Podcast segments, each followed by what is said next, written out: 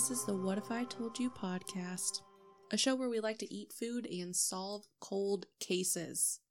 Yeah. It's going to be a good episode. My favorite topics missing people. Mm, mm, mm. They really are my favorite true crime stories. Yeah, it's just like an obsession because it's Yeah. a true mystery. It it is. And you know, if we're talking about it, that means that this person is unfound. Right. And we want to add to the conversation that's going to maybe lead to them being found. Yes, exactly. So these are just my they're my favorite stories, but also really really frustrating that they're not solved. Uh, yeah. I mean, hey, whatever though. It's just so crazy to me that human beings just can go missing and nothing. Yeah. I know it's like a big world and Yeah. we're in a very large country Mhm. and there's so many places that these people can be if they're still alive, Right. but it just it always blows my mind. It is baffling to the nth degree. It's terrifying. Yeah. Speaking of nth degree, um, I was watching what Dakota and I were watching something the other day, and someone on the show. I realize I'm giving you all the details. we were watching something, and someone said to the ninth degree, Mm, and I have to always like rein in that part of me that wants to immediately correct what is that from? the nth degree. Mhm. Um, it's a math thing. Oh yeah, totally wouldn't know that. I think it's just kind of an infinite, maybe, Okay. or an un, like unsolved degree. Okay. So when you say to the nth degree, it's just like beyond what we know. It's a degree that we have not yet solved for. Okay. But the ninth degree, that is not unsolved. Okay, I get it now. but I heard it and I'm very self conscious about how much I correct other people. I don't think I've ever used the phrase to the ninth degree, anyways. No, of course, of course. Yeah. It yeah. And if you do in the future, you you should say nth. Okay, I got it.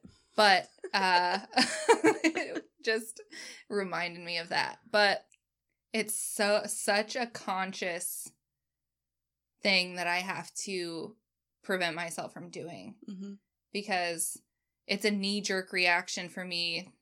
This person was on the TV. They're not going to hear me correct them. but it's just a knee jerk reaction for me to go, it's nth, you idiot. but I don't want to be that bitch that's over here. You like write into the show. Excuse me. You're a goddamned idiot. Oh my gosh. Oh man, I have been staying up way too late on the weekends. Mm, I was up until almost 3 a.m. this morning. Jesus loves me. Um, you know I play Red Dead Redemption. Mm-hmm. Love that game. Yeah. And we all know I'm not a gamer besides The Sims, which does that count as being a gamer? I don't think The Sims counts as being a like a gamer. Yeah, because there's there's no online community. You can't like interact with other people's Sims. No, you're you're satisfying the latent interior designer inside of you. Exactly. Yeah. But I joined this group of people um that have like a little crew of Red Dead online players, and I was like really hesitant at first because I've never played online games. Mm-hmm. because once I started like my online account for that game, it was fun, but I'm like like this is kind of boring. Like I wish I had someone to play with. Right. And so I joined this crew. They're super fucking awesome. Um we just have a lot of laughs and they're like super nice and it's just a whole new experience. Yeah. Um, I don't want to say I feel nerdy, but I did feel kind of nerdy at first because I'm just not I've just just because I've never been into games. I Yeah. feel like it's a late time in my life to get into that. but yeah, it's uh it's fun. And so if you guys are listening, I know a couple of you probably are cuz there are a couple people that listen to us now. Hell yeah. Um Gator, Titus, Ghost, I mean, these, these are some solid ass names, though. Dude, I mean, I'm telling Gator. you. Now, everyone calls me Binks because it's part of my gamer tag. mm-hmm. Um, so that took a while to get used to. But yeah, you guys are awesome. Thanks for making me not feel awkward talking to people I'll never meet in my real life. So, yeah. I hope to uh start sleeping more on the weekends. Good god. Yeah. We were up late, pretty late last night because Dakota had to go to a going away party and I didn't go. I just dropped him off and picked him up because I just didn't want to go. Yeah, I mean, I just don't want to go out really, unless it's like just dinner.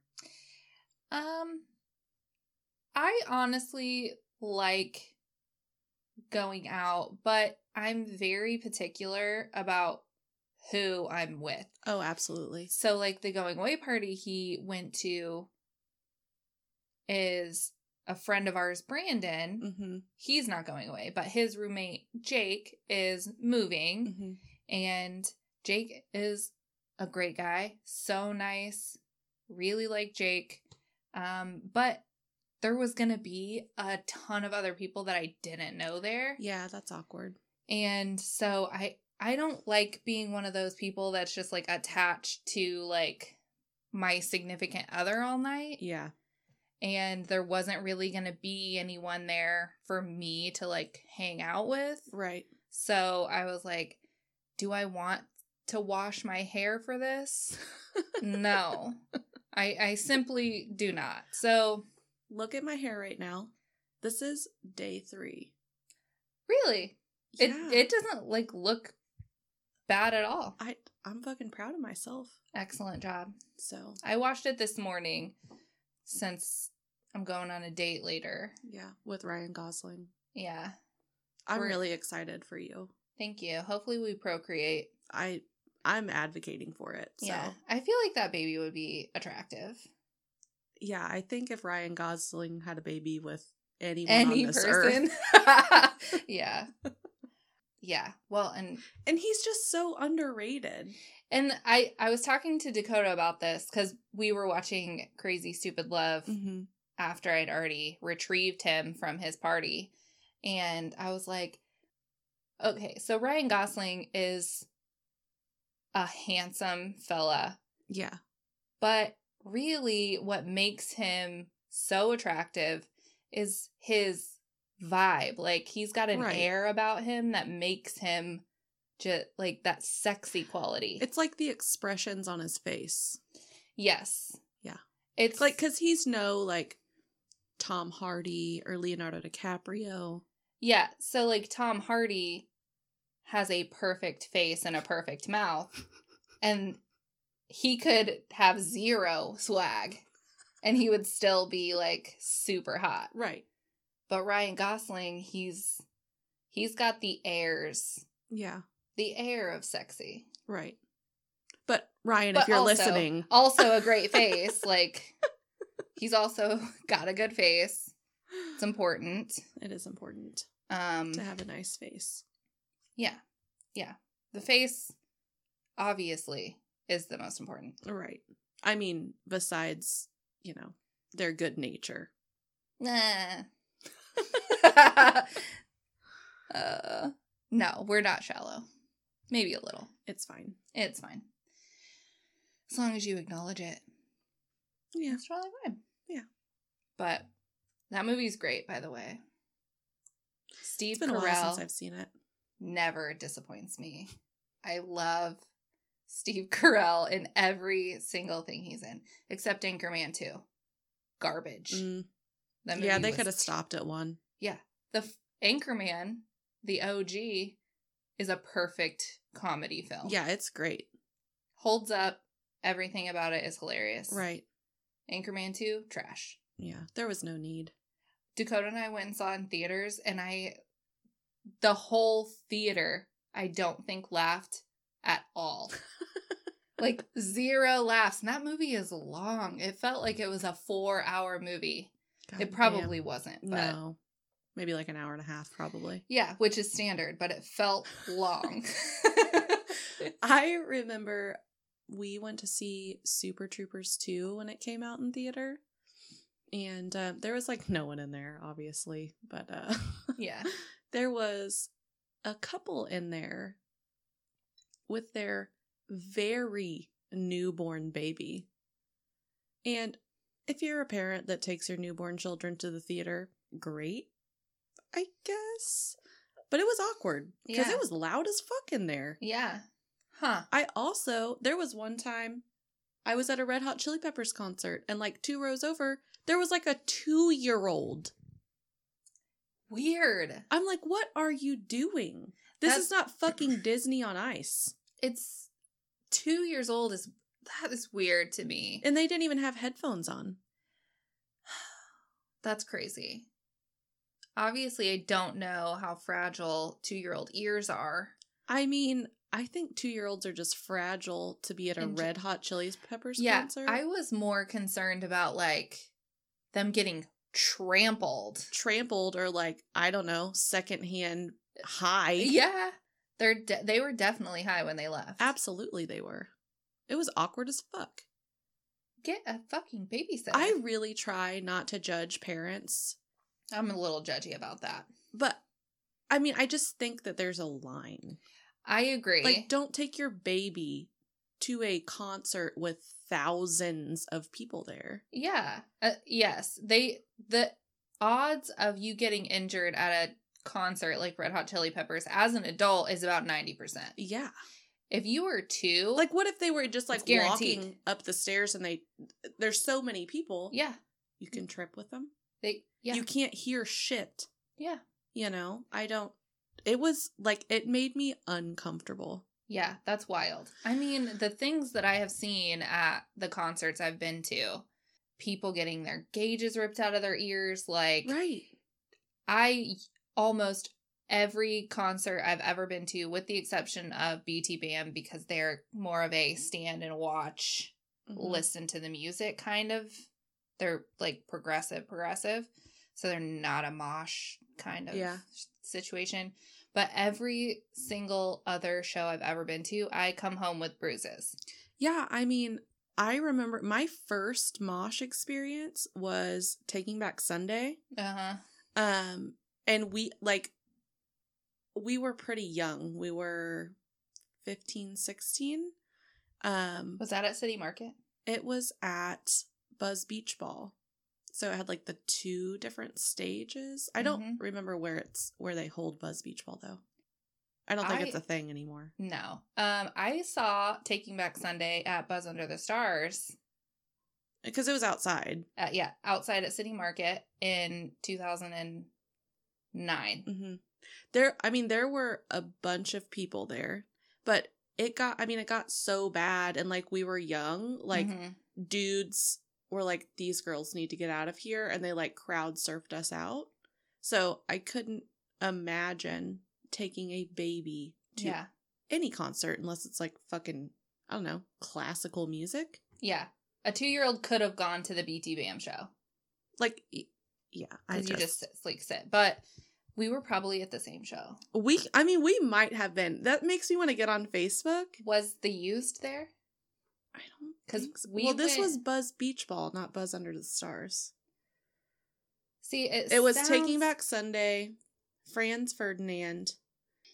Who else was the there? Offspring because I just don't remember it because there were. seems I mean, there was a lot of pe- lot of bands there, but I Yeah. don't remember. in 2009 I was 19, and I- you would have been 15 I that same year. yeah, I want to say I might have been a sophomore when this happened. yeah. I I. I will scroll my Facebook pictures and find the date and look that shit up and see what bands were there. Yeah, because we went. I went to see the used. Me and sis. I feel like I would remember if the used was there. Yeah, and then our friend Ariel was there, and our friend Becca were there to see Taking Back Sunday, and the Offspring were also there. Were Um, there turkey legs there? Uh, I don't. There were booths like all like Yeah. everywhere. I don't remember what food was there because we didn't eat, but I just don't remember a lot of my surroundings. We'll figure Yeah. this out. Now I have stand to by. Stand Anyways. by. Um, yeah, here we go. All oh, right. Yep. Oh, breakfast nook. Oh right, we ate breakfast. We had breakfast. It was great. We decided to give a nod to our girl Leslie Knope and have waffles. Love waffles. Who doesn't love a waffle?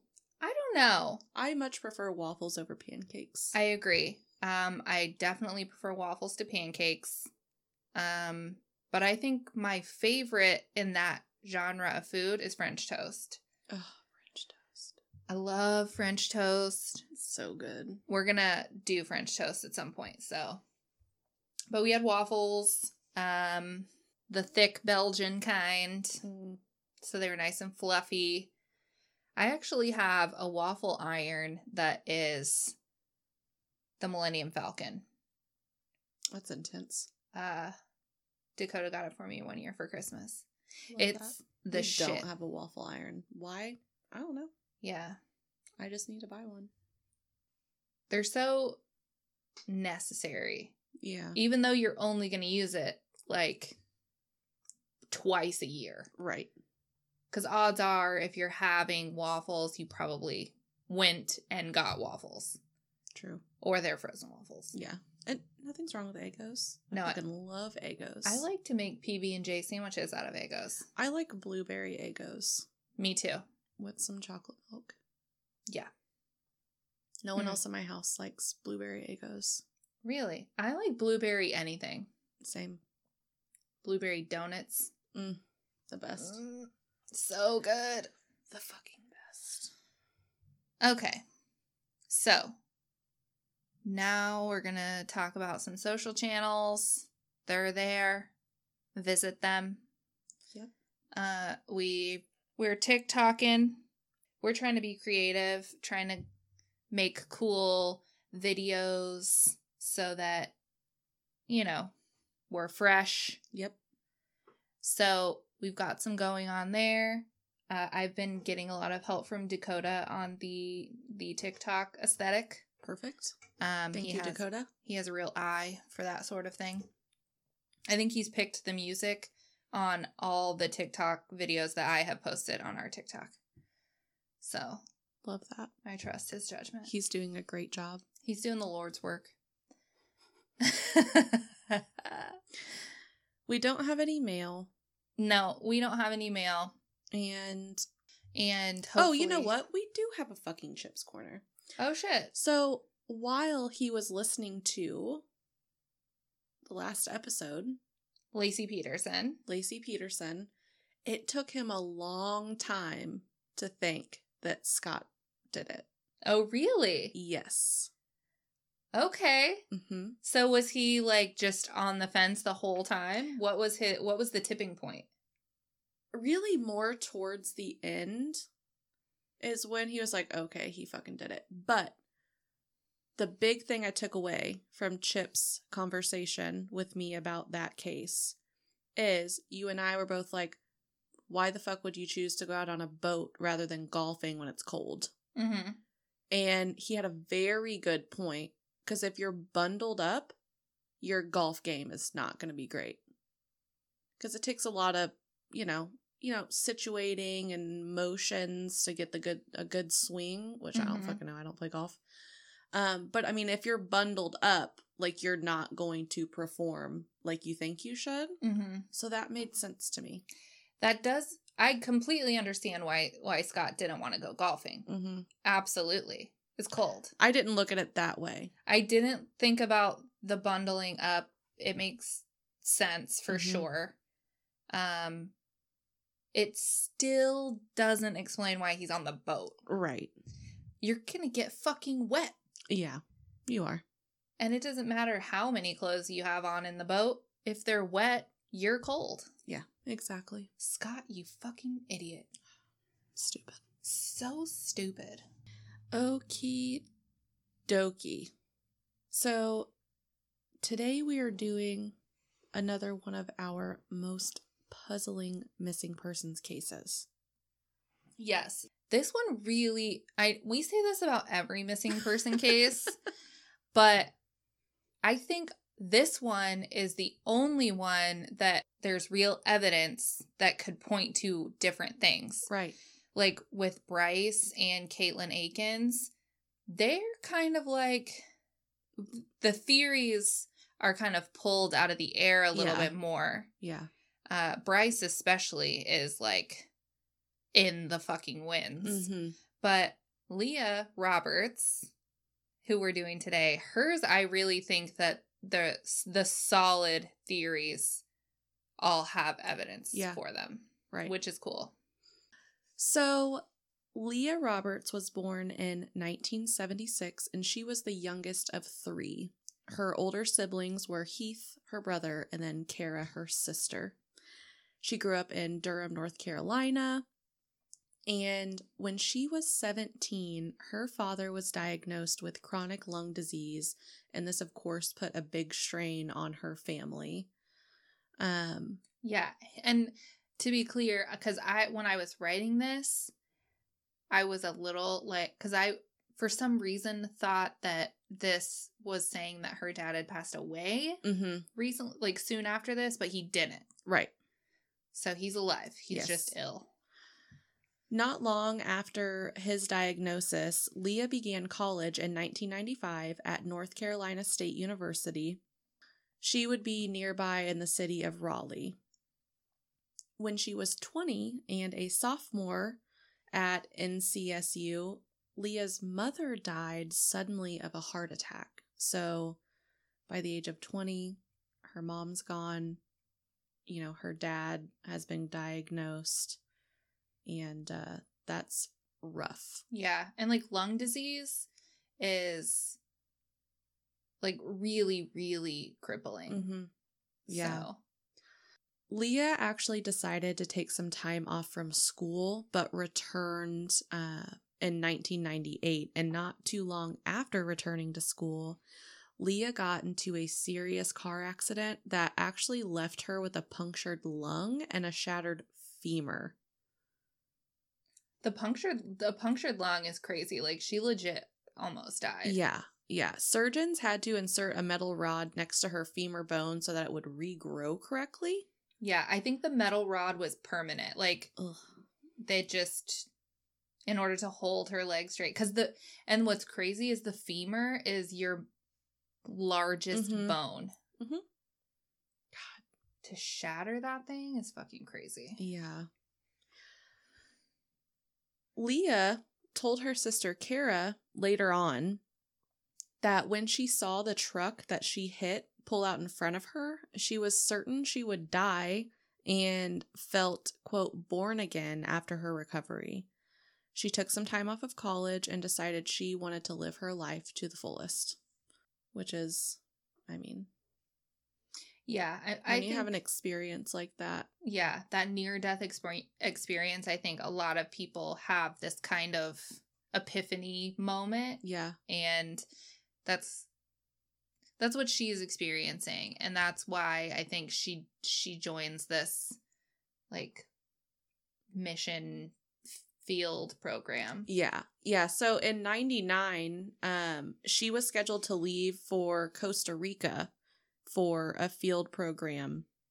But three weeks before she was scheduled to go, her father actually passed away. But she decided to go ahead and still go. And since she was leaving the country and no longer had either of her parents, Leah granted Kara, her sister, power of attorney over her bank accounts, where some money that she had inherited from her parents had been deposited. Yeah, I think that's a probably a requirement of programs like that that you have to appoint power of attorney. Right. Um And I think she had a decent chunk of money from that she inherited from her parents. Yeah. So, six months before she was set to graduate, she actually decided to drop out of college altogether, which I I get, but Yeah. that's crazy. It sounds like she had one semester left. yeah. Her siblings, of course, tried to talk her out of it and tried to get her to complete her dual degrees in Spanish and anthropology, but she just straight up refused. And instead, she learned to play the guitar, took up photography as a hobby, and adopted a pet kitten that she named Bee. Which I think is so precious. I That love the name Bee. That sounds like such a fun life to start pursuing. to It just fucking play the guitar and get a cat. and be a photographer. I'm halfway there. I mean, you a do- third of the way there. you have a cat, Yeah. And his name starts with a B. Shit, dude. You are almost. You're almost. I'm almost there. Yeah, you just got to get a guitar and a camera. Anyway, back to Leah Roberts. Anyways, so she has her guitar. She is taking pictures. She has a new pet kitten named Bee. Mm. And she began hanging out in a lot of local coffee houses. Sounds like my life. Yeah. And she started writing poetry about the meaning of life throughout her journals and, of course, making new friends in the process. With one of them, Janine Quiller, and with her roommate, Nicole Bennett, she discussed the idea of emulating Beat Generation novelist Jack Kerouac and going on a road trip to the West. So she's just doing it all. Yeah. And Jack Kerouac, he was very like obviously his like seminal work is on the road. Mm-hmm. And the piece that comes up the most often with this case is actually the follow-up novel, which is Dharma Bums. He's your typical like beat. He's the beat novelist Mm-hmm. you know, you also have Allen Ginsberg and like Ken Kesey, which we talked about in our MK Ultra episode. But they were very they weren't like anarchists per se. That's more of like your like punk rock is more like anarchy. Mm-hmm. But they were really anti-establishment, anti-capitalism. You know, you don't need to own things. It's about experiencing life. mm-hmm. So obviously that's speaking to her. Yeah. So she's Jack Kerouacking to the west. She's doing the thing. She's doing the thing, living her life, living her best life, as the kids say these days. So her actual disappearance is what we're going to get into now. So on the morning of March 9th, mm-hmm. in the year 2000. Leah and Kara, they're having a chit chat and they're not making any solid plans. Like, no, we're going to meet on Friday at 6. They're Mm-hmm. just like, oh, we should meet up, we should hang out, blah, blah, blah. Loose, vague plans.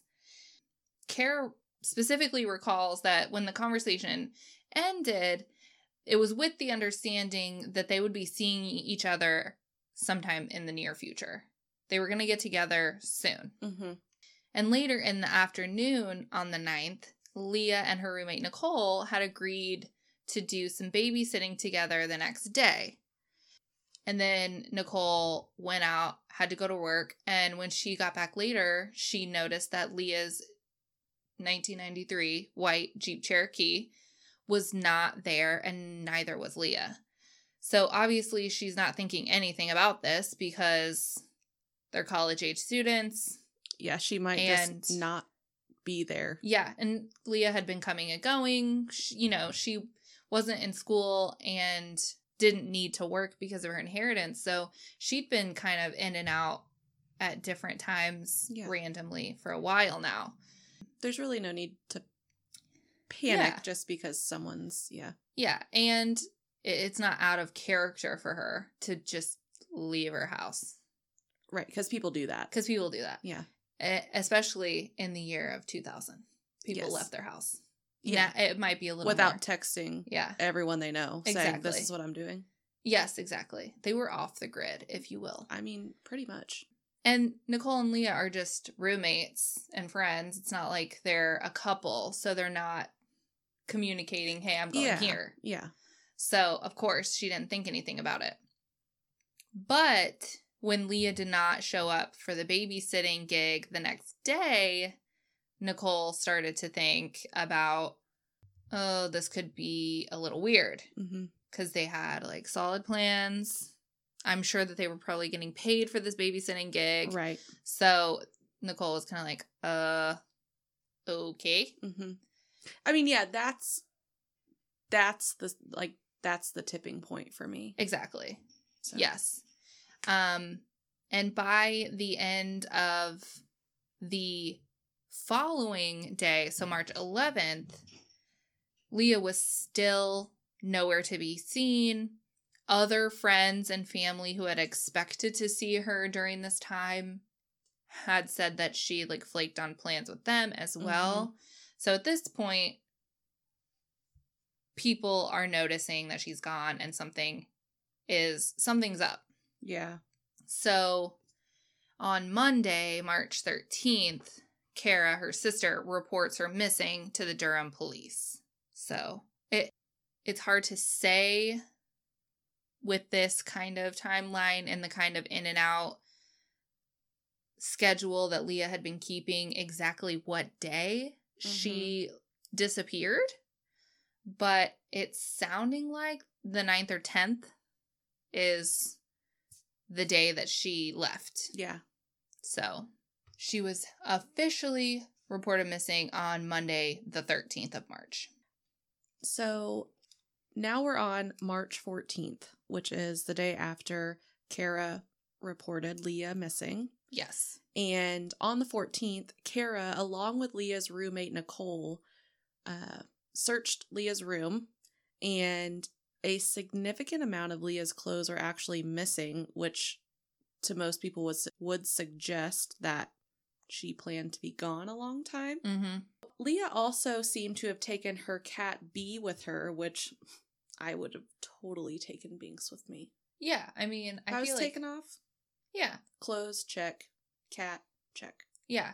So clearly, she knows she's gonna be gone for a while. Yeah. And she actually left a note that said, I'm not suicidal. I'm the opposite. Which then reassured her sister and friends and mentioned Kerouac. Yeah. So I think the note is pretty lengthy, and I think there's some like poetic lines Mhm. in there. And so she does the poetry verses, she adds some Kerouac in there. And then she, but she does make sure to specifically say, I'm not suicidal. Yeah, I mean, I know that's like red flaggy for some people, but if I were to just take off, especially in the year 2000, Mm-hmm. I probably am not communicating a lot on my phone. Right. And if I didn't want people to worry, like, I'm just going to be with myself, I'm doing this, I would probably say something like that. Yeah. Or like, everything's fine. Don't worry Yeah, about don't- me. Yeah, exactly. So I, to me, like, I would obviously panic if I saw a note like that from you right now, Yeah. you know, because you probably would have been like, yo, I'm going on a road trip by myself. Everything's fine. Yeah. It, right. Yeah. If I came over here one day and like you and Dakota weren't here and I saw a note that said, we're not suicidal, we're the opposite, I'd be like, call the fucking police. They have been abducted. yeah. It it's two, the year 2000 is such a different time. Right. So notes then, and we, I mean, it was a long time ago. I feel like, it was, I mean, I was only six. Yeah. Um, but I remember the year 2000. Yeah. I was uh at this point in time I was 9 years old. Yeah. So it wasn't weird to leave a note. No. You left notes. That's what you did. Yeah. People communicated with pen and paper. Yes. I used to like leave my parents' notes when I was in high school if I was leaving to go somewhere. Yeah. You know? My mom used to leave me notes like on the kitchen counter because, Yeah. you know, I she got home late from work and uh yeah, there was just right there because she knew that that's where people walked into the door. exactly. Yeah. My so my mom and Angel both would leave notes when they would leave for work in the morning or whatever, like here's your lunch money or whatever. right, Yeah. like there's a frozen pizza in the fridge. You know, back then that wasn't a phone call. That wasn't a reason to call someone. Absolutely not. So And parents weren't texting. I don't think I texted my parents until very recently. yeah, like I still don't text my dad. Like he still calls me. Oh yeah, my dad has a flip phone. He's never touched a piece of technology more advanced than a flip phone in his entire life. He's never typed on a keyboard. I think my heart just stopped. like the DirecTV guide is not something for him. He will channel. Flip channel. Ugh. Son, I can't. When I was younger, Dillard used to do that shit. He would just flip channels. and it was fine when he had like nine channels. yeah. When Maybe he is using the guide now. I don't know. I'll I- have to I ask hope Judy. So But yeah, my dad cannot operate technology. Um even his voicemail. Oh my gosh, I wish I could call him right now and him not answer. Uh it says like this is Gene, leave a message and then you hear like struggle and then you hear him say press pound. it's amazing. It gets me every time. That's hilarious. Ugh, I can't. Dillard used to do that shit with the TV, and I would always be like, Excuse me, sir. Use the goddamn guide. We're coming into something halfway through, and we don't even know. We have no idea what this next channel is, and I am not prepared for that. he also used to like to watch the Spanish channel all the time, like Mexican game shows and stuff No. variety shows, he doesn't speak Spanish. Okay? He has no idea what's happening. If he spoke Spanish, I would be like, okay, he he wants to get into some Spanish television. That's great. He doesn't speak Spanish. He has no idea what the fuck they're saying. But loves it. Do you know what I miss? 38 the spot after like 8 p.m. yeah. Fucking King Malcolm in the middle. Dude, Malcolm in the Middle. I Dakota. Dakota loves Malcolm in the Middle. I never watched it. It was good. I don't remember anything about it, Yeah. but it was great. I didn't really watch any sitcom TV until I started watching The Office. Yeah, I mean, I guess when I got to that age where I was no longer watching PBS, it was Mhm. 38 the spot. So Yeah. huge transition there. Like I went from Wildly so. Zoboomafoo to Malcolm. Oh my I'm trying to think of what else was on 38 the spot. King of Queens is like the only thing I can think of. Third Rock from the Sun.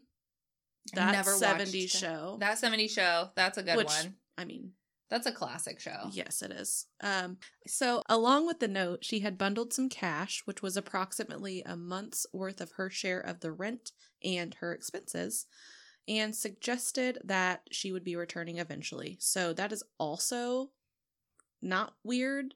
Like, if Mhm. you're not going to return, like, who the fuck cares about your last months of rent? Yeah.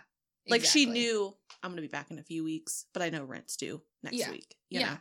The note was illustrated with the drawing of the Cheshire Cat's grin. Okay, so since Leah's sister Kara still had power of attorney over her bank accounts, she was able to look at her sister's financial records and discovered that Leah had withdrawn several thousand dollars on the afternoon of March 9th and then used her debit card to pay for a motel room near Memphis, Tennessee. Still not super weird, other than all the cash if she had a debit card. Right. That is true. So, I Having- mean, Having a large amount of cash when you have a debit card is is weird. yeah, yeah. Later transactions were purchase were purchases of gas or food, and their locations suggesting that Leah was traveling west along Interstate 40 and then north on Interstate 5. when she reached I 40's western end of California. After a gas purchase shortly after midnight on the morning of March 13th in Brooks, Oregon, all activity on Leah's accounts ended. Then at the same time, she She's- had cash. She has thousands of dollars in cash. So like little tidbits of this are red flaggy, but then Mhm. like you can kind of wrap around to like, well, so what? She wasn't using her debit card anymore. She had thousands of dollars in cash. Yeah. And it is possible that her that this is the year 2000, cash was still king at that point. And so they're probably she was probably planning or thinking that she was going to be stopping at places that might not take card at that, you know, like Yeah, and it's 2000. it's 2000. Cash So- cash is the number one currency still. yeah. I mean, obviously, debit cards existed, ATM cards, whatever, but there were probably many local shops and stuff at that time that didn't take cards. Yeah, I So it makes sense that she would also want cash. Yeah. Thousands of dollars in cash, a little weird. That's a lot. If I was gonna if it was 2000, I was gonna take off for a couple weeks on my car, I may pull out like 500 bucks in cash. Yeah. Maybe. Yeah. But I don't know. you don't know. It's it's crazy because at this I wouldn't pull out cash at all to go on a trip now. Mm-hmm. But I mean, in 2000, there were probably ATM fees. Like now, the AT like our bank pays like- back ATM fees. Yeah, and it's like three bucks. yeah. So if she was thinking, I don't, but back then maybe they didn't pay back ATM fees, so you would be charged three dollars to pull out Yeah. cash. So she didn't want to do that. It makes it's red flaggy ish, but I get it. Yeah. Yeah, exactly. So, to understand why Leah was heading to the Pacific Northwest, her sister Kara and Leah's best friend Susie Smith went to the coffee shops in Durham that Leah had been frequenting.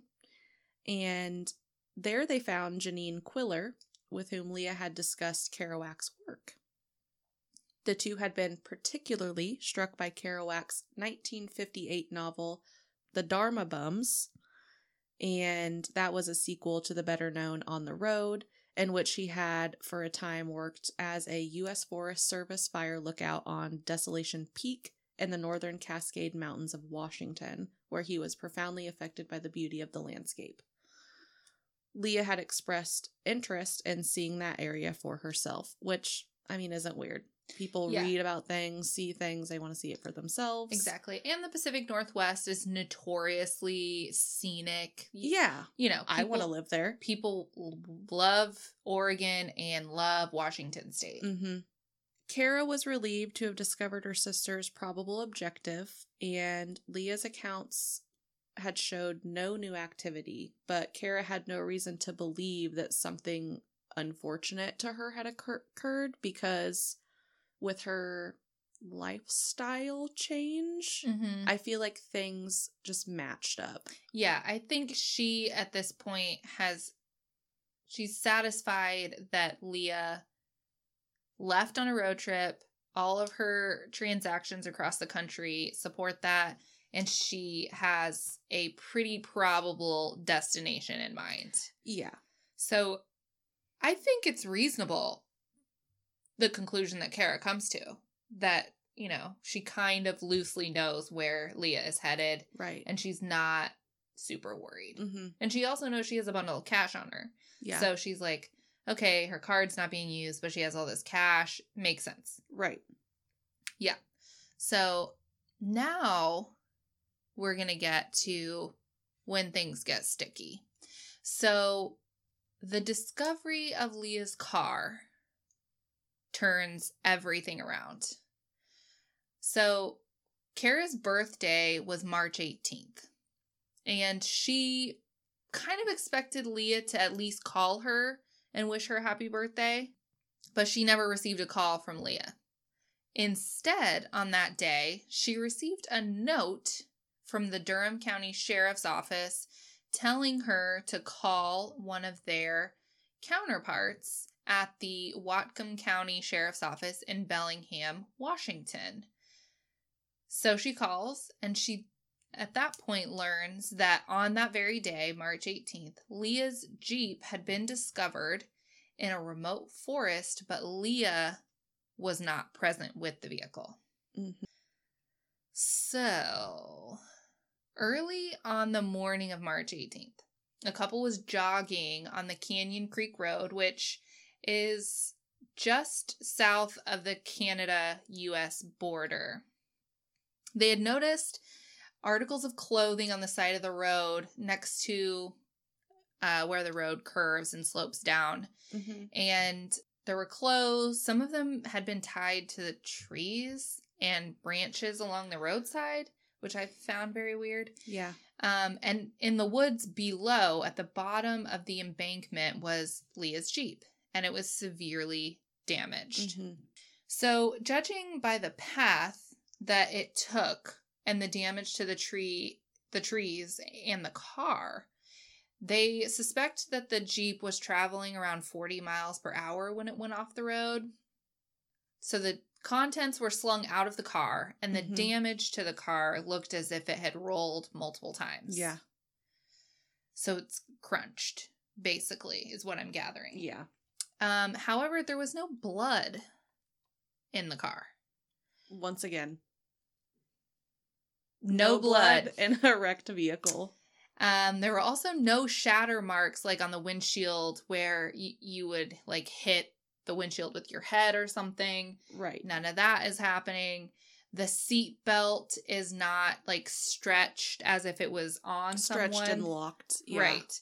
So they're looking at this and thinking it's entirely possible that there was no one actually in the car when it wrecked. Mm-hmm. So that's obviously a red flag.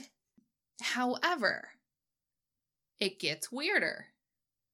There were blankets and pillows hung inside the windows of the car, suggesting that it had been used as a shelter after it had been wrecked. So, Weird. And I, there was like the cat box was in there, but the cat wasn't there. There was Yeah. like the pet supplies like under the vehicle. So that's weird, but the cat was nowhere to be found. Her passport, checkbook, driver's license, clothes, guitar, CDs, basically all of her shit was found scattered in the surrounding area. Mm-hmm. Bits of cat food, the cat carrier, all found in the vehicle. But the cat, as we said, has never been found. Um, and there were valuables left in the vehicle. It's so weird. If she were in this car when Mhm. that happened, that for one, there's no blood. That yeah, The, you get in a car accident like that, you're bleeding somewhere. yeah, a roll rolling multiple times, Yeah. If you're bleeding for sure. I mean, I touch paper all day, and there's blood at least three times a week. Uh, Yes, Um, but to have then been in that car accident, there be no blood, and then be okay enough to be like, well, fuck, and then build your shelter in it. yeah, yes. It's the the weird weirdest part for me. I think is the blankets and pillows hung in the windows, making like a makeshift shelter. Right. is weird. But she left all of her belongings strung out and didn't retrieve them. So she's wrecked, she's made a shelter, but her shit's scattered everywhere and she hasn't gathered it and put it back in her car. Mm-hmm. And it robbery is ruled out because there are still valuables in her car. There's Mhm. twenty five hundred dollars in cash in a pants pocket. Jewelry was found in there. So obviously nobody it- doesn't look like anybody robbed her. Otherwise they did a real shit job of it. Yeah. So that's kind of out the window. So at this point, Kara and Heath, her siblings, fly to Bellingham to kind of assist the investigators. They visited the crash site and created flyers that they posted around town. They went into businesses that Leah may have visited and kind of inquired with the owners and customers. In her belongings, they found a box of what looked like souvenirs, mementos from her trip, and they kind of include provided some clues as to when she had arrived in Whatcom County. Um, a ticket stub from a March 13th showing of American Beauty at theaters in Bellingham um, show that she probably spent at least a few hours in the city after arriving, obviously, because she watched a movie. Mm-hmm. And um, at the beginning of the day, following the five to six hour drive from where she bought gas in Oregon, uh, she was there in the city of Bellingham for several hours before the crash, I assume, obviously, Yeah. before the crash. Near that theater was um, the only sit down restaurant near the mall where the theater was. And Heath and Kara believe that Leah may have gone there for a meal. Not sure what made them think that, but they did. So, police were led to two customers, both men, who not only recalled Leah, but had actually sat next to her at the restaurant's counter that on the 13th of March. And we're talking with her about Jack Kerouac and her plans and blah, blah, blah. There's so much Jack Kerouac happening. I don't, re- obviously, in the year 2000, I was not reading Jack Kerouac, but it, was he like, was he like experiencing a resurgence in the year 2000? I feel like those there have been waves. Yeah. Like waves where people are just trying to be beatniks again. I guess. Okay. I mean, I I don't know. It's it's always like I always find it a little weird when people who aren't bookies Mm-hmm. read stuff that's kind of obscure. Yeah. I think most people hear the name Jack Kerouac and are and it triggers like I've heard that name before. But if I went out and found 10 people and asked them if they've ever read On the Road or Dharma Bums, Yeah. the answer is going to be no. 100% of those people are going to say no. Yeah. Oh yeah, for sure. So it just, I find it so odd that so many random ass people that she meets are like, oh yeah, Jack Kerouac. Mhm. I know that guy. Yeah. Just seems weird. It is to me. I don't know why. It's fucking weird. um, so she's talking to these dudes at this restaurant, and one of the men claimed that she left with a third man who she referred to as Barry. So we've got a random Barry in the mix now Great. and provided a description of Barry for a police sketch, but neither the other man nor any other customer who had been in the restaurant at the time could actually corroborate this third guy's existence. So one of the men interviewed talked about Barry and described him, Mm-hmm. but no one else can back that up. That's always something that I've found weird listening to episodes about this. Yes. Um This So the the question is, who is there a Barry at right. all? Right. Weird. Weird. So we are at the evidence portion now. Oh yeah. Leah's car was towed to a police garage where investigators continued to search it for evidence, along with the FBI, who had entered the case at this point because Leah had crossed state lines. And two aspects of the evidence that they developed suggested to them that Leah had been the victim of a crime. First, the amount of money found in her pants suggested that she had spent very little in Bellingham less than could be expected if she had been in the city for several days. And second, under a floor mat, they found Leah's mother's engagement ring, which Leah wore all the time. And her friends in North Carolina said that she treasured it for the connection it offered her to her late mom, and that she would have never taken it off voluntarily unless she had completely forgotten who she was. So I get that Yeah. um any other like random piece of jewelry Right. not weird Right. um but yeah that's weird it is for sure. So after four days, Heath and Kara eventually returned home to North Carolina because at this point, what can they be doing? Yeah, yeah.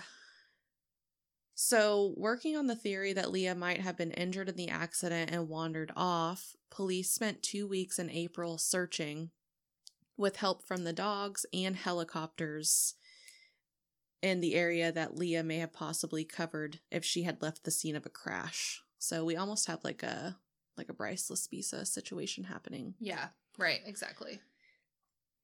With no blood. With no blood. And of course they found no trace of her. Mm-mm. security camera footage from the gas station at where Leah had stopped at in Oregon showed her alone and apparently in pretty good condition, although several times she peered out into the parking lot. Um which of course there was no fucking camera footage. Of course there wasn't. And she was doing this like while at the counter waiting for her, you know, business to be done there. Right. So, a little weird. A little weird. Seems like there was, she might have been experiencing a touch of paranoia, maybe. Yeah. I I mean, I might be the same if I was alone on a road trip. Same.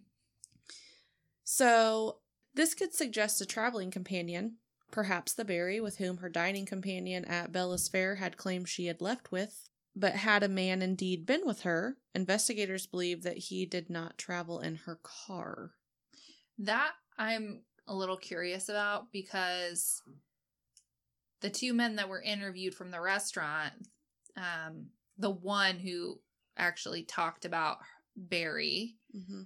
said that sh- she was leaving to meet him, or let me go back to that. Um, that she claimed that she left with a third man who she called Barry, and so and he was he provided a description for the police. So if this man is to be believed, if we just suspend disbelief for a second and assume Barry is real, Mm-hmm. she left with Barry, why would they assume he didn't travel in her car? Yeah, I think that's weird. My No one's taking separate vehicles. I mean, maybe. maybe I don't know if she had just met him and he said, "I have this great cabin. Do you want to come there?" and she followed him. I don't know. Seems like an odd assumption to make without any more like evidence. Yeah. Oh yeah, she didn't she didn't have a man in her car. Okay. Like, how do you. How have you arrived there, my friend? Yeah, that's just like a. I don't know. Why Yeah. is that? Yeah. I don't know.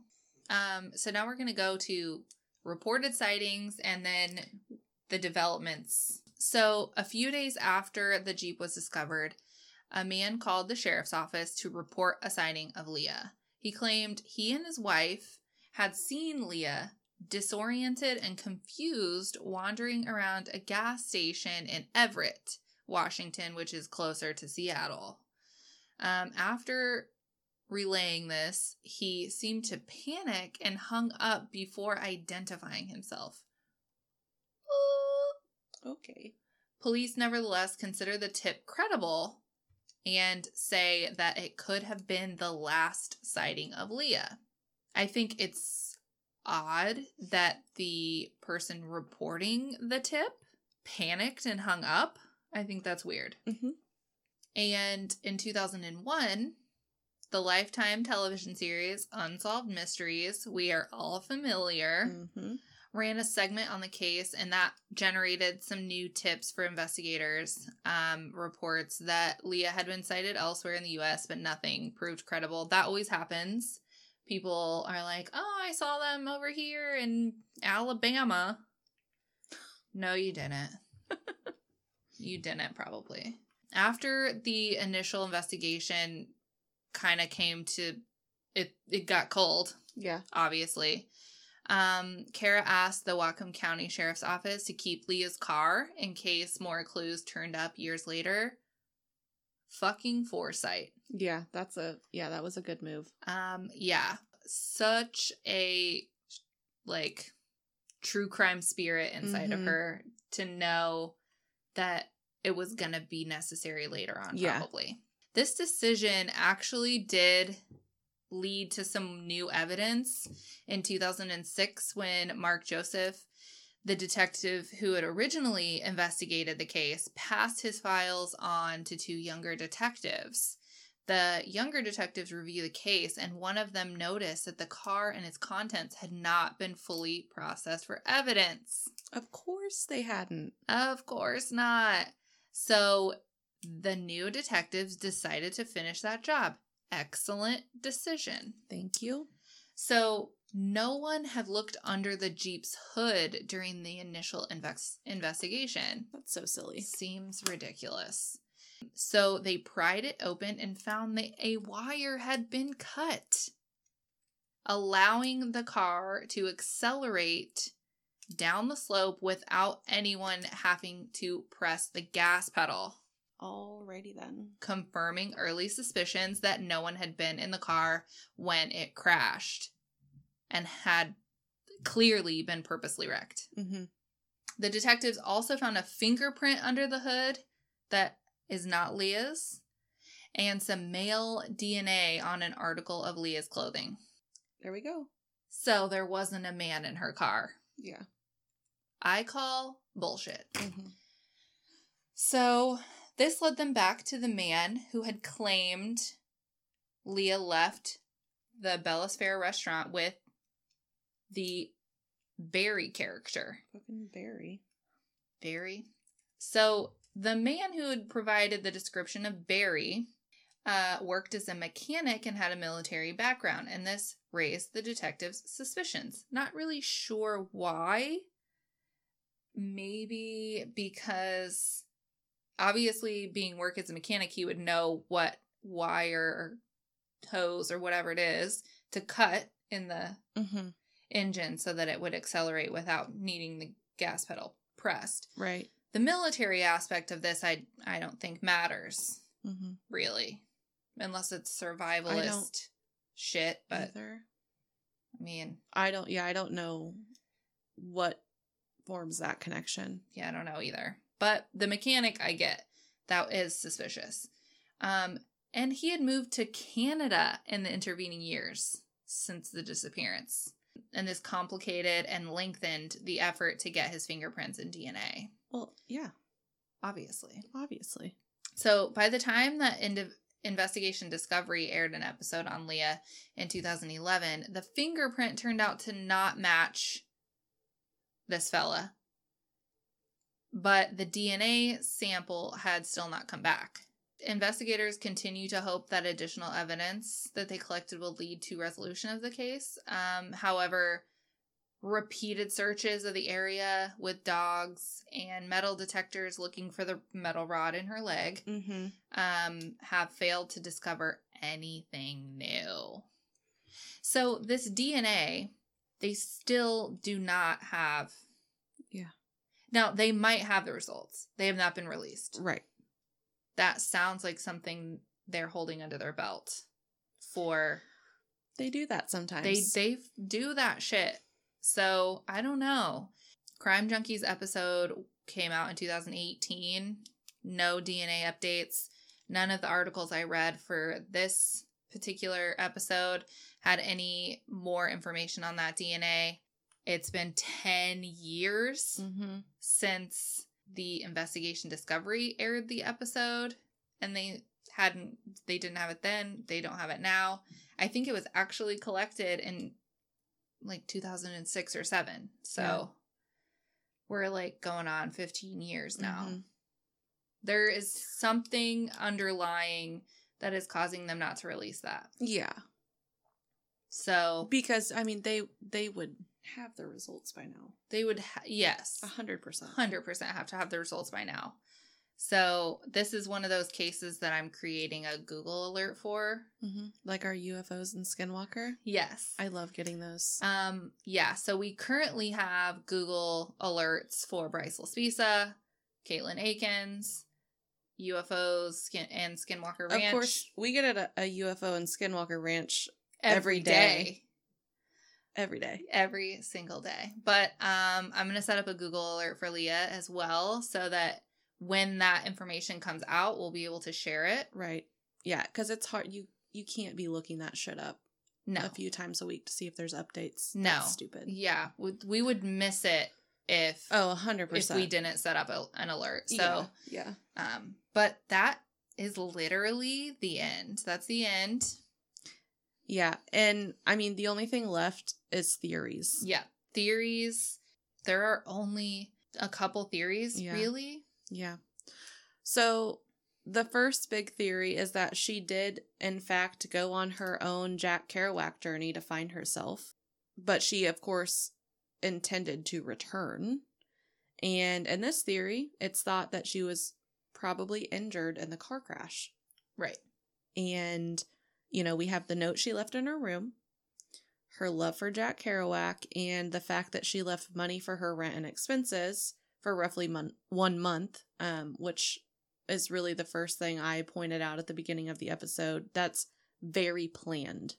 Yeah, it seemed very, um, very purposeful. Yeah, because she's she's saying I'm gonna be back for the next round of shit I need to pay for. Exactly. And I think, you know, Nicole obviously had a job. So she she had a roommate because she needed obviously she probably just wanted one, but she also needed someone to help pay the rent. Yeah. Like Right. I think Leah probably knew she couldn't afford to pay for shit on her own Yeah. completely. So And she wasn't gonna leave her high and dry Yeah. while she was out gallivanting. exactly. And so it, it does seem like she fully intended to return. Right.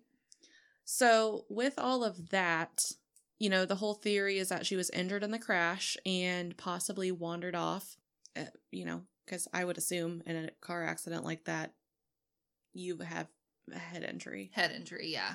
And, you know, the scene looked like she had stayed at least in that area around the Jeep after the crash. And especially like the like the cat box Yeah. that seems very intentional. Mm-hmm. But there's also the reported sighting by the couple at the Texaco in Everett, Washington, that they saw a young woman who appeared to be super confused and disoriented. So, Right. And what's interesting about that particular reported sighting is that that's the one where the guy panics and hangs up and they didn't get his name. So they also couldn't do any follow-up questioning of that couple. yeah. So I I don't think they got a description from them or really any more information than that they saw a young woman walking in a disoriented manner. Like, I wonder how disoriented this woman seemed. Yeah. Cuz it I feel like it would be really difficult to see someone and think to themselves she looks disoriented. Yeah, because if you saw me at the grocery store, you'd probably be like, is she all right? Does she have a traumatic brain injury? right. But I don't know at what level I'd have to be like, is that person okay? Yeah, I feel like I would have to see physical signs to Yeah. assume that someone was injured. Like if she's bleeding from the head and kind of stumbling around. Right. or just like looking up and walking around. Like Yeah. that's what I'm picturing in my head. Yeah. Like looking oddly around. Yeah. My first thought would probably be is she lost? Right. Not disoriented. Like Yeah. that, that person looks lost. Yeah. I should go and ask them, are they lost? Right. Instead of just going on my merry fucking way. Right. I think that would be my response. Not, this person looks disoriented. Let's call the sheriff. Yeah. I mean, obviously, at this point, they probably knew a girl was missing and or maybe had been a stay there if the sheriff was actually going to report to the scene. Yeah, Like, exactly. We've been sitting here watching her, you know, yeah. so she doesn't wander off. Yeah. And that there's no part of the report that says what direction she was heading. Was Mhm. she walking down the road? Did she wander into the trees? What was she wearing? What was she wearing? What exactly was she doing? was there anyone with her? Why did you think she was disoriented? Did you try and speak with her? Was there a car? There are so many questions. So much information that that is necessary if you Yeah. if because clearly they knew that there was a missing girl like if you knew there was a missing girl and you saw a girl walking around looking lost and confused If you are concerned enough to report it to the authorities, yeah maybe um maybe come with a little more to the table yeah, let's get some details. Let's let's become fully committed let's to this report. panic and hang up That's weird as fuck. where is she and where did you take her Slowly sips water and coffee. Mm, yeah. So that's like a huge that theory I think is like multi leveled. It's got tiers. Yeah, and I mean, really, the only other one is that she was murdered. Right. The yes, the other theory is that she was murdered. Of course. Okay, so we'll talk about foul play. So obviously the investigators have not ruled out foul play, but they I think are looking at foul play harder than most missing person cases. Mm-hmm. because they're looking at like 50 50% she was probably she was murdered Yeah. so um there's the witnesses that report seeing her leave the restaurant with a man who's yet to be identified Mm-hmm. the two men that she was seen with at the restaurant obviously at least one of them is suspicious because he was a mechanic and Right. the whole deal with her car and the wire being cut so suspect he Yep. he's on the list The wire is weird as fuck. the the wire is a real that's a real game changer i think in this case Mm-hmm. there's the option that she was injured so maybe that she had the accident and the wire is a fluke red herring i don't think so but whatever so I wonder how clean. Like, did they know that it was cut? it didn't say anything other than the that a wire had been cut So it had to have been clean. Like, it was obviously cut. It was obvious it had to if they use the term cut it obviously couldn't have been like a wear and tear Yeah, it wasn't or forced ripped and ripped apart. Yes. I'm I'm to assume that it had to have been a clean like cut Mm-hmm. for them to not clarify as to well this was detached, Right. you know. But there's an option that she was just she had the accident, she was injured. She walked away from the accident, but in her disoriented, confused state, she was picked up by someone, taken somewhere, and then murdered. Yeah. That, of course, could happen, Yeah. which is one of the theories from Bryce Laspisa's case as well. Mm-hmm. Um, and then there's the other option that someone took her and then staged the accident. Obviously, because of the way the Jeep was found, Yeah. the wire and all that. I think the wire in this case is like the rag in the tailpipe from Maura Murray's case. It really fucking is. it's Uh, the rag in the tailpipe. We have to do Maura Murray soon. we we have to do Maura Murray. Um, we need to set up an alert. We do. Fuck. I feel like though Maura Murray's case is big enough that with even without an alert, if someone had found something, we would hear about it. it would be That's everywhere. true.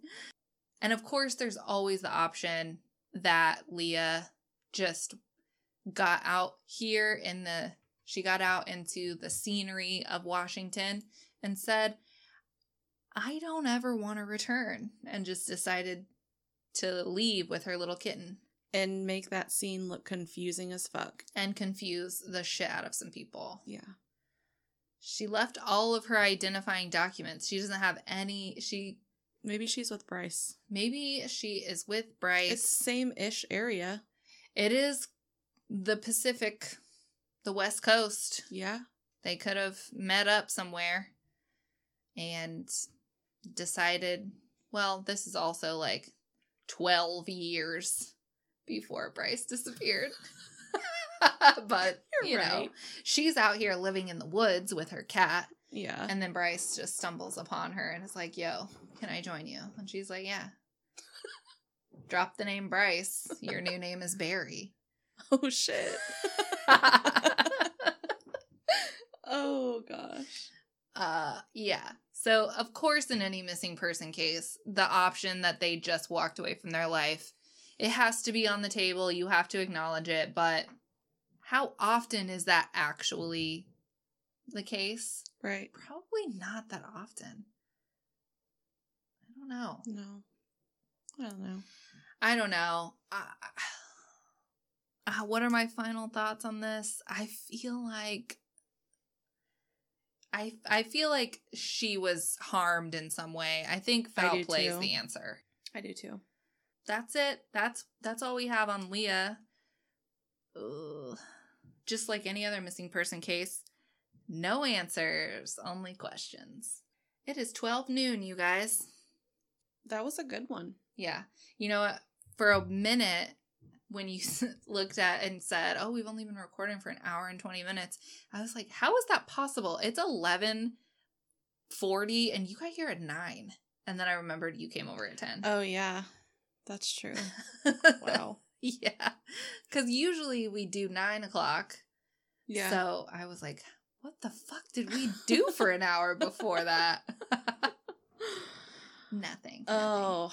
So that's it. Yeah. What do you think about Leah? Yeah, we I mean, we want to hear from you guys all the time, but I especially want to hear people's thoughts on missing people. Yeah. Or like Yeah. Do you have a different theory that we just were not creative enough to think of? right. Probably. We want to hear that shit. We So, do. We do. Did we miss an announcement about the DNA? Did we not get the right sources for this? It If could you- happen. If you have some information, please share. please. Yeah. Um our email, what if I told you podcast at gmail.com.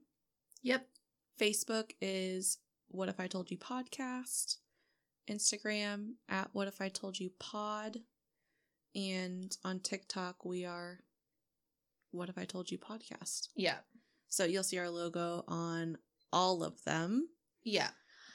So just reach out to us. And also, if you could, because we love reading them, you should rate us five stars and Mhm. write us a little review. Yeah. We're getting quite a few rates. I think we have like 21 or something. Yeah. That's quite a bit. Yeah. I mean, it's not the millions that shows like My Favorite Murder has. Yeah. I mean, if you like something like a podcast, just doing that makes a huge difference. It really does. I don't think I've ever actually written a review of a podcast, no. but I have rated every podcast that I listen to on a regular basis five stars. Yeah. I mean, it takes one second. One second. Yeah. So we would greatly appreciate it. And uh I think our our rating is like 4.5, which is hmm good. I want to know who the dick is that gave us the one star. They probably listen to episode one. They're like, fuck this. God damn these two. Uh Haley. She's the originator of our logo. It's perfect. That's her brainchild and it's perfect. Ariel, she did our music. It's perfect. Also perfect. Yeah. It's all perfect. The only two things about this show that are perfect. Listen, I mean, it's fine. it's 100% fine. Thank you for your mad talent. Absolutely. It's all about who you know. It really is. Yeah. So, yep, this is the end. Um it's always real awkward to end an episode. Yeah. It's like getting off the phone. Yeah. Like you want to get off the phone. that's right. I mean, I'm not saying I don't want to keep recording, but it's like you have to. At some point, there has to be an end. Yeah. So you're just like, "All right, yep. All right, yeah, that sounds good." All right. Well, I'm going to jump off here. okay. All right. Yeah. All right, you have a good night. It's that Midwestern exit. It That's what we're trying to do at the end of this. Yeah, it really is. Okay. Well, you guys, We're going to sign off here. Um, and you guys just need to be kind. and stay weird. Okay. Goodbye. Bye.